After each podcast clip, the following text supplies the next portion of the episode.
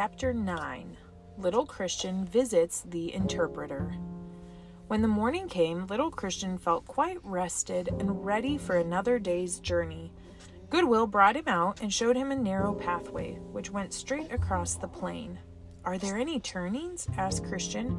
How shall I know if I come to a place where there are two roads? The way of the king is always quite straight, said Goodwill, and all the paths that lead out of it are crooked. And the wrong paths are generally wide, while the right path is narrow. If you look carefully, you will not mistake it. I wonder whether you could unfasten my burden for me, said little Christian when he was saying goodbye. I could walk so much better without it. I cannot do that, said Goodwill. You must carry it patiently until you come to the cross, and then it will fall off, and you will never see it again. How glad I shall be, sighed little Christian. Are there any other houses on the way besides this one? Yes, about the middle of the day you will pass the house of the interpreter. He is very kind, and if you ask to see him, he will show you many wonderful things. The morning was bright and pleasant, and little Christian enjoyed his walk very much. The birds were singing so merrily that he felt as if he must sing with them, and the air was so fresh and sweet that it seemed to take away all the weariness that had troubled him in the city of destruction.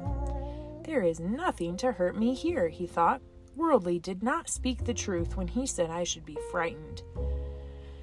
Just when he was beginning to think that he would like to rest for a little while, he saw a large house standing near the road, and he knew it must be the house of the interpreter. He went up to the door and knocked, and presently a servant came to ask what he wanted. I am a little pilgrim, he said, on my way to the king's city.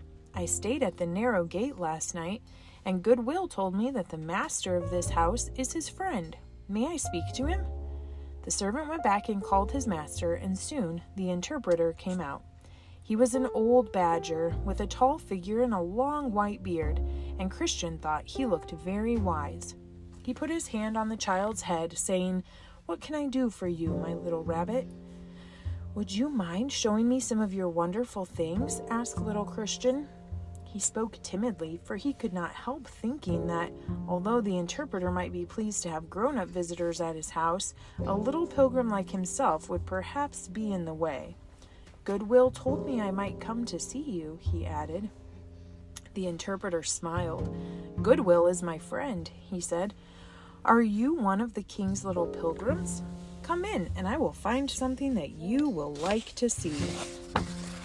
He took Christian's hand and led him into the hall, where the servant was still waiting. The interpreter asked for a lamp, and when it was brought to him, he opened the door of a large room. Curtains were drawn before the windows, but the light of the lamp filled all the room with brightness. On the wall, opposite the door, hung a picture, and when little Christian saw it, he clasped his hands and stood quite still. It was the picture of a lion whose face was more beautiful than anything that little Christian had ever imagined. He was walking over a mountain path. All around him, among the rocks, grew briars and thorns which had torn his garments in many places, and his feet were bleeding, for the rough stones had wounded him. In his arms he carried a little lamb. It was tired and had laid its head upon his shoulder and he was looking down at it with gentle, loving eyes.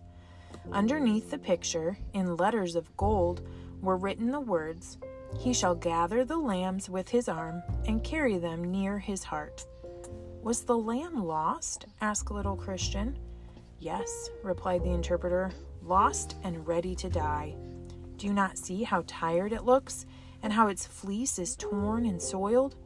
But the good shepherd heard its cry and he never rested until he had found it, and then he brought it home in his arms. It must have been a hard path, said little Christian. The stones have cut his feet. It was a very hard path, but he did not mind that because he loved his little lamb.